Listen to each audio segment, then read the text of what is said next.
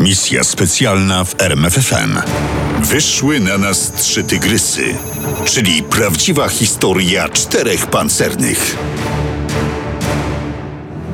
Ta historia nie zaczęła się ani pod Pocztą Polską w Gdańsku, ani nad brzegiem Pacyfiku, jak sugerował Janusz Przymanowski, autor książki Czterej pancerni i pies.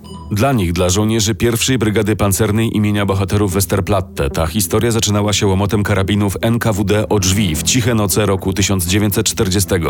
Potem była długa podróż pociągiem na wschód i miesiące, a nierzadko i lata spędzone na ciężkiej pracy gdzieś pośród lasów Syberii, kopalni Kołymy czy stepów Kazachstanu. Latem 41 rozbłysła światłem nadziei dla wszystkich Polaków deportowanych w głąb Związku Radzieckiego gwiazda generała Andersa. Świeciła jednak krótko, zaledwie rok. Dlatego nie wszyscy zdążyli schronić się pod skrzydła generała i razem z nim uciec ze Związku Radzieckiego. Staś Rzeszutek. Młody chłopak wywieziony z rodziną do Uzbekistanu pożegnał ojca i najstarszą siostrę. Polskie drogi poprowadziły ich przez Irak do Włoch pod Monte Cassino. On został z matką i młodszym rodzeństwem.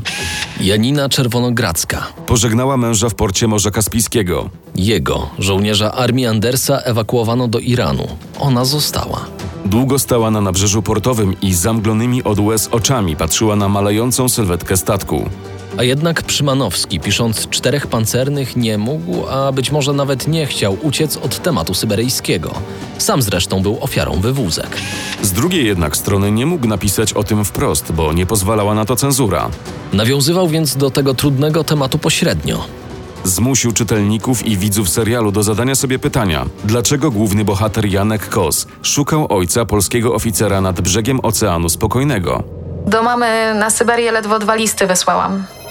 Mówiła Litka, radiotelegrafistka brygady do Janka.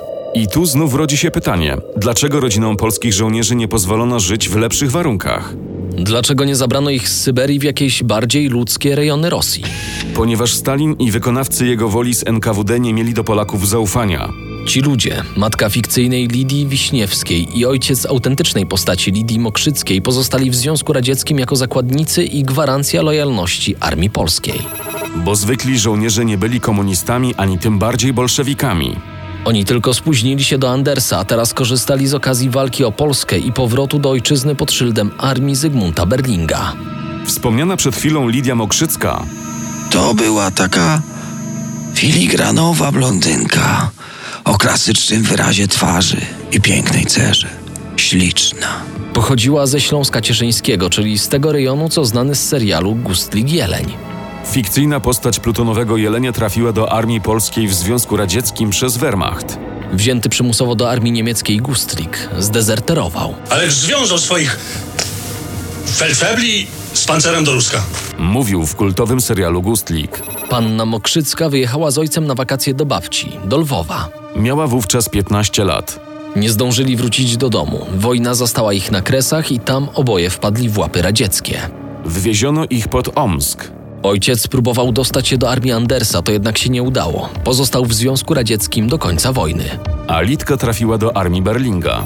Stanęła przed oficerem w grupie stu dziewczyn ubrana w stary zielony płaszcz. Oficer przeszedł się wzdłuż szeregu kobiet. Jednym kazał stawać po prawej, innym po lewej stronie. Mokrzycką wysłał do małej grupki po prawej stronie. Dopiero później dowiedziała się, że miała szczęście. Trafiła na kursy radiotelegrafistek, podobnie jak Janina Czerwonogradzka i 20 innych dziewcząt. Dostały przydział do plutonu łączności kampanii sztabowej Brygady Pancernej. Dostałyśmy buty z cholewami, białe jedwabne pończochy, drelichowe spódnice i bluzy. y, Do tego oczywiście pas i furażerka z blaszanym orzełkiem. Gdzieś nieopodal wśród nowo rekrutowanych czołgistów znalazł się Staś Rzeszutek, wówczas już 19-letni chłopak. Podobno jeden z pierwowzorów postaci Janka Kosa. Ale tak naprawdę tych pierwowzorów było więcej. Chorąży Wacław Feryniec, Polak z Podbrześcia, absolwent radzieckiego kursu broni pancernej i uczestnik bitwy pod Lenino. Starszy sierżant Stanisław Zieliński z Lwowa. Bronił tego miasta w 1939. Dwa lata później zmobilizowano go do Armii Czerwonej. Ale kiedy zorientowano się, że walczył już w 1939 w Wojsku Polskim, trafił do Łagru. Wyszedł w 1943. To wówczas trafił do Polskiej Brygady Pancernej. Był strzelcem telegrafistą, podobnie jak Kos. I ostatni, czwarty kapral Stanisław Magdyj, który dodał sobie rok, aby pójść do wojska. Ale był jeszcze chorąży Michał Gaj, dowódca czołgu, w którym służył Rzeszutek.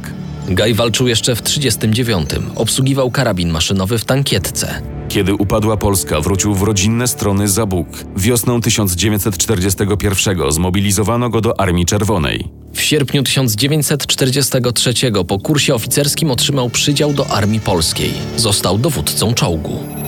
Każdy wiedział, że chorąży jest starym pancernikiem, człowiekiem wiekowym, miał 26 lat, a jednak traktowano go jak młodzika. Wspominał Janusz Przymanowski. Może dlatego, że skromny był i cichy, że zakochał się bez pamięci w Litce Mokrzyckiej. Poznali się już w Sielcach nad Oką, zanim jeszcze zaczęto tworzyć brygadę pancerną.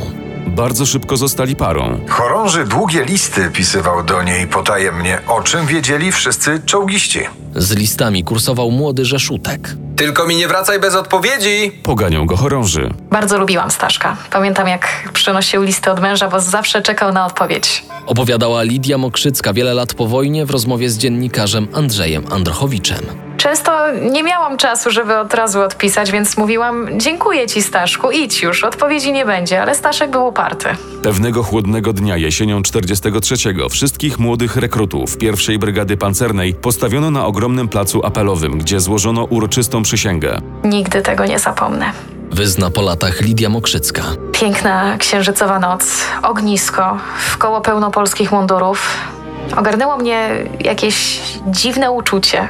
W pewnym momencie, kiedy żołnierze zaśpiewali Nie rzucim ziemi skąd nasz ród, podniósł się głośny płacz. Razem przeszli kursy i szkolenia, razem ruszyli na zachód. Najpierw na Wołyń, a latem 1944 do Polski pod Chełm i Lublin. Wreszcie w sierpniu czołgi brygady pancernej zatrzymały się nad brzegiem Wisły. Lidia Mokrzycka została przy sztabie, chorąży Gaj ruszył za rzekę na front pod Studzianki. Szykujcie maszyny! Wkrótce przeprawa! Idziemy na tamtą stronę! Pamiętajcie, drogi powrotnej nie ma! Tam, gdzie my, tam granice naszej ojczyzny! Mówił w serialu Czterej Pancerni i Pies Pułkownik, a w rzeczywistości Jan Mierzycan, pierwszy dowódca brygady. Zdawaliśmy sobie sprawę z tego, że walki będą bardzo ciężkie. Wspominał chorąży Gaj. Przeciwko nam Niemcy rzucili doborowe jednostki, m.in. dywizję spadochronowo-pancerną Hermann Göring. To była bardzo dobrze wyszkolona i silna dywizja, liczyła 14 tysięcy żołnierzy i 140 czołgów. Polska brygada pancerna miała tylko 2200 żołnierzy i zaledwie 86 czołgów.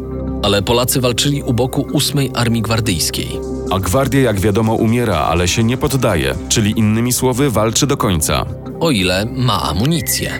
Bo kiedy zabraknie pocisków do armat i karabinów, kiedy skończy się prowiant i opatrunki dla rannych, gwardia wzywa na odsiecz Polaków z kawaleryjską fantazją, którą potrafi się przebić przez linię nieprzyjaciela. W tym wypadku zadanie przebicia się do okrążonego batalionu radzieckiego dostała załoga czołgu z numerem 102 porucznika Wacława Feryńca. Zagrał silnik i czołg T-34 wspiął się po łagodnym wzniesieniu wzgórza. Po obu bokach miał dwa zwiadowcze T-70, niewielkie, ale szybkie czołgi.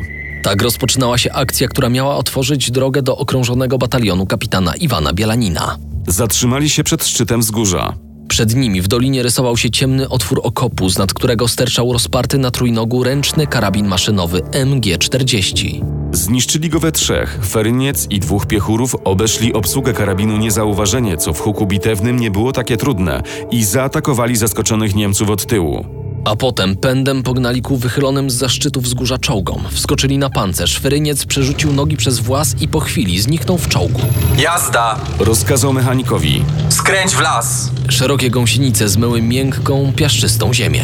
Czołg powoli skręcał w przesiekę, wreszcie wyskoczył do przodu i już po chwili zniknął za pniami drzew. Pędzili dalej szerokim łukiem, obchodząc obsadzony przez nieprzyjaciela okop, nad którym sterczała lufa niebezpiecznej armaty przeciwpancernej. Strzelali w jej stronę dwukrotnie. Kilka razy ostrzelały okop dwa czołgi rozpoznawcze, co zmusiło Niemców do ucieczki. Droga była otwarta i w kilka chwil później czołgiści zauważyli umocnione pozycje gwardzistów Bielanina. Przeszli. Załoga czołgu 102 porucznika Feryńca przywiozła sojusznikom zaopatrzenie. A kiedy wyładowano skrzynki z amunicją, żywnością i lekarstwami, załoga szczęśliwie wróciła do sztabu brygady. Jednak najbardziej zażarte i krwawe walki toczyły się w sąsiedztwie Studzianek, a nawet między budynkami wsi, folwarku i cegielni. Pierwszy wjechał do studzianek czołg, w którym strzelcem był Stanisław Zieliński, czyli jeden z kilku pierwowzorów Janka Kosa. Ale się w niej nie utrzymał, ponieważ Niemcy ruszyli z kontratakiem. Wieś przechodziła kilkakrotnie z rąk do rąk. Nasz drugi pułk czołgów szedł do ataku sześć czy siedem razy. Wspominał chorąży Gaj. 13 sierpnia szliśmy do kolejnego natarcia. Było koło południa. Mieliśmy zdobyć skrzyżowanie dróg pod Studzinkami, gdzie Niemcy mieli armatę 75 mm i działo pancerne. Z prawej, od strony lasu, wyszły na nas trzy tygrysy. Tę armatę udało nam się zniszczyć, ale zaraz potem Niemcy trafili na czołg. Dostaliśmy w przedni pancerz. Chorąży Gaj jeszcze nie rezygnował z walki. Jeszcze dwa, może trzy razy strzelał z działa unieruchomionego czołgu. Kiedy poczuli swąd spalenizny, postanowił wiać. Z wozu! Dowódca i ładowniczy wyskoczyli z czołgu przez górny włas i padli na ziemię. Już chcieli wycofać się do pobliskiego okopu, kiedy... Usłyszeliśmy krzyk Staszka Rzeszutka. To były sekundy. Wróciliśmy i wyciągnęliśmy go z czołgu. Był lekko ranny nad okiem, koło skroni. Chorąży zrobił mu opatrunek, ale jak się niebawem okazało, że szutka bardzo bolało w piersiach, miał złamane żebra. Mniej więcej w tym samym czasie radiotelegrafistka Lidia Mokrzycka odebrała meldunek. Mój czołg 228 podbity. Kierowca Józef Bagiński zabity. Radiotelegrafista Staszek Rzeszutek ranny. Znała ten numer i tę załogę. To był czołg jej narzeczonego, Michała Gaja. Przerażona czekała na dalsze informacje o zdrowiu chłopców i chorążego. Chorąży wyszedł cało z tej niebezpiecznej przygody, tak jak i z całej bitwy pod Studziankami, największej jaką stoczyła brygada pancerna w Polsce. Zginął kierowca, a ranny Rzeszutek trafił do szpitala. Kiedy wrócił do załogi, chorąży Gaj namawiał go, aby przeniósł się do sztabu. Ale on nie chciał. Staszek Rzeszutek cały czas marzył o tym, żeby zobaczyć Warszawę. Panie Michale, żeby już szybciej do tej Warszawy. Powtarzał często. Do Warszawy doszli we wrześniu. Lewa strona miasta gorzała płomieniem powstania. Za to walki o Pragę nie trwały długo i po kilku dniach na prawym brzegu zapanował względny spokój. Pamiętam, staliśmy wtedy na ulicy Zygmuntowskiej. Skończyliśmy obiad i Staszek szedł myć menażki. Siedziałem na czołgu i patrzyłem za nim. W pewnym momencie zobaczyłem, jak się zwinął i upadł. Podbiegłem, podniosłem go. Zmarł na moich rękach. Trafił go w plecy odłamek pocisku artyleryjskiego. W kancelarii brygady przygotowano pismo do matki i wysłano w głąb Związku Radzieckiego. Rzeszutek Julia, zawiadomienie. Wasz syn, młodszy sierżant Rzeszutek Stanisław, w walce za socjalistyczną ojczyznę wierny żołnierskiej przysiędze, wykazując bohaterstwo i męstwo, zginął 15 września 1944 roku. Wtedy też skończyła się wojna dla chorążego Michała Gaja. Decyzją dowódcy został oddelegowany do szkoły wojskowej w Leningradzie. Do Polski wrócił w sierpniu następnego roku, już po wojnie. Rok 45 napisał najbardziej krwawy epizod, a w końcu zamknął historię brygady. Rajd po zasypanych śniegiem bezdrożach Mazowsza ze Starej Miłosnej do Włoch pod Warszawą był jedynym prawdziwie pancernym wyczynem brygady. Tu liczyła się szybkość, zaskoczenie nieprzyjaciela i siła ognia, czyli wszystko to, co stanowi kwintesencję nowoczesnej broni pancernej. Opanowanie Bydgoszczy, ciężkie walki o Wał Pomorski i Mirosławiec przyniosły makabrycznie wysokie straty. W przeddzień szturmu na Wejherowo, czyli tam, gdzie Rudy oberwał w silnik i zginął porucznik Olgierd Jarosz, brygada praktycznie przestała istnieć. Dlatego przed atakiem na Gdynię i Oksywie przysłano 15 nowych czołgów oraz przekazano jej 10 wozów z radzieckiej brygady. Przyjechały wraz z załogami. Byli to jednak ludzie o marnym morale i wyszkoleniu. Nikt nie dbał o zamalowywanie czerwonych gwiazd. Nie było na to czasu. Kiedy 5 kwietnia kończyła się bitwa o Oksywie, brygada pancerna miała zaledwie cztery sprawne czołgi. Cztery z 85, które weszły rok wcześniej do bitwy pod Studziankami. I wydawałoby się, że tu powinien być koniec historii skrwawionej brygady, ale wojna i polityka napisały jeszcze dwa rozdziały. 16 kwietnia 1945 roku kompanie wyremontowanych czołgów T-34 dołączono do pułku czołgów ciężkich i wysłano na front do poprzecinanej kanałami i rzekami Brandenburgii, czyli w teren zupełnie nie nadający się do działań broni pancernej. Tu już wyczuwało się koniec wojny. A jednak Niemcy nadal twardo się bronili. Przez długie trzy tygodnie pancerniacy kruszyli opór fanatyków z SS i omotanych chorą ideologią nazistowską nastolatków z Hitlerjugend. Przez cały dzień 5 maja czołgi huczały salwami armat i terkotem broni maszynowej. Dopiero pod wieczór wszystko ucichło. Trzasnął włas. Nad wieżą pokazała się mokra od potu, brudna, rozmazanym pyłem twarz starszego sierżanta Stanisława Zielińskiego. Wygramolił się z wozu, zeskoczył przytrzymując się ręką gorącej stali. Usiadł, prawą dłonią niedbale odpiął hełmofon. To był koniec, koniec wojny, ale nie koniec szlaku bojowego brygady pancernej. bo był jeszcze krótki, zaledwie miesięczny epizod walk bratobójczych. Nie wspomniał o nim Janusz Szymanowski i nie wspomina o nim serial. W czerwcu 45 brygada próbowała złapać w pułapkę, czy jeśli ktoś woli, osaczyć partyzantów z 6 i 5 Wileńskiej Brygady Armii Krajowej. Lecz niedoświadczeni pancerni nie radzili sobie z nowym mobilnym przeciwnikiem i raczej byli bici niż sami bili. Inna rzecz, że mimo rozkazów pozbawionych skrupułów służących w brygadzie oficerów radzieckich, zwykli żołnierze niechętnie wypełniali rozkazy i nie palili się do walki z rodakami. Pół roku później brygada pancerna już nie istniała, została zredukowana do jednego pułku. Wojna się skończyła, a kolejnej raczej się nie spodziewano. W mroźny styczniowy dzień 46 roku na placu przy Muzeum Wojska Polskiego w Warszawie przyholowano czołg T-34 z numerem taktycznym na wieży 114. Spuszczono paliwo, wymontowano przyrządy celownicze i radiostacje. Zatrzaśnięto włazy. Palnik spawacza buchnął niebieskawym płomieniem. Z zaspawanej stali włazów posypały się iskry. Misja specjalna w RMFFM. Na tropie największych tajemnic historii.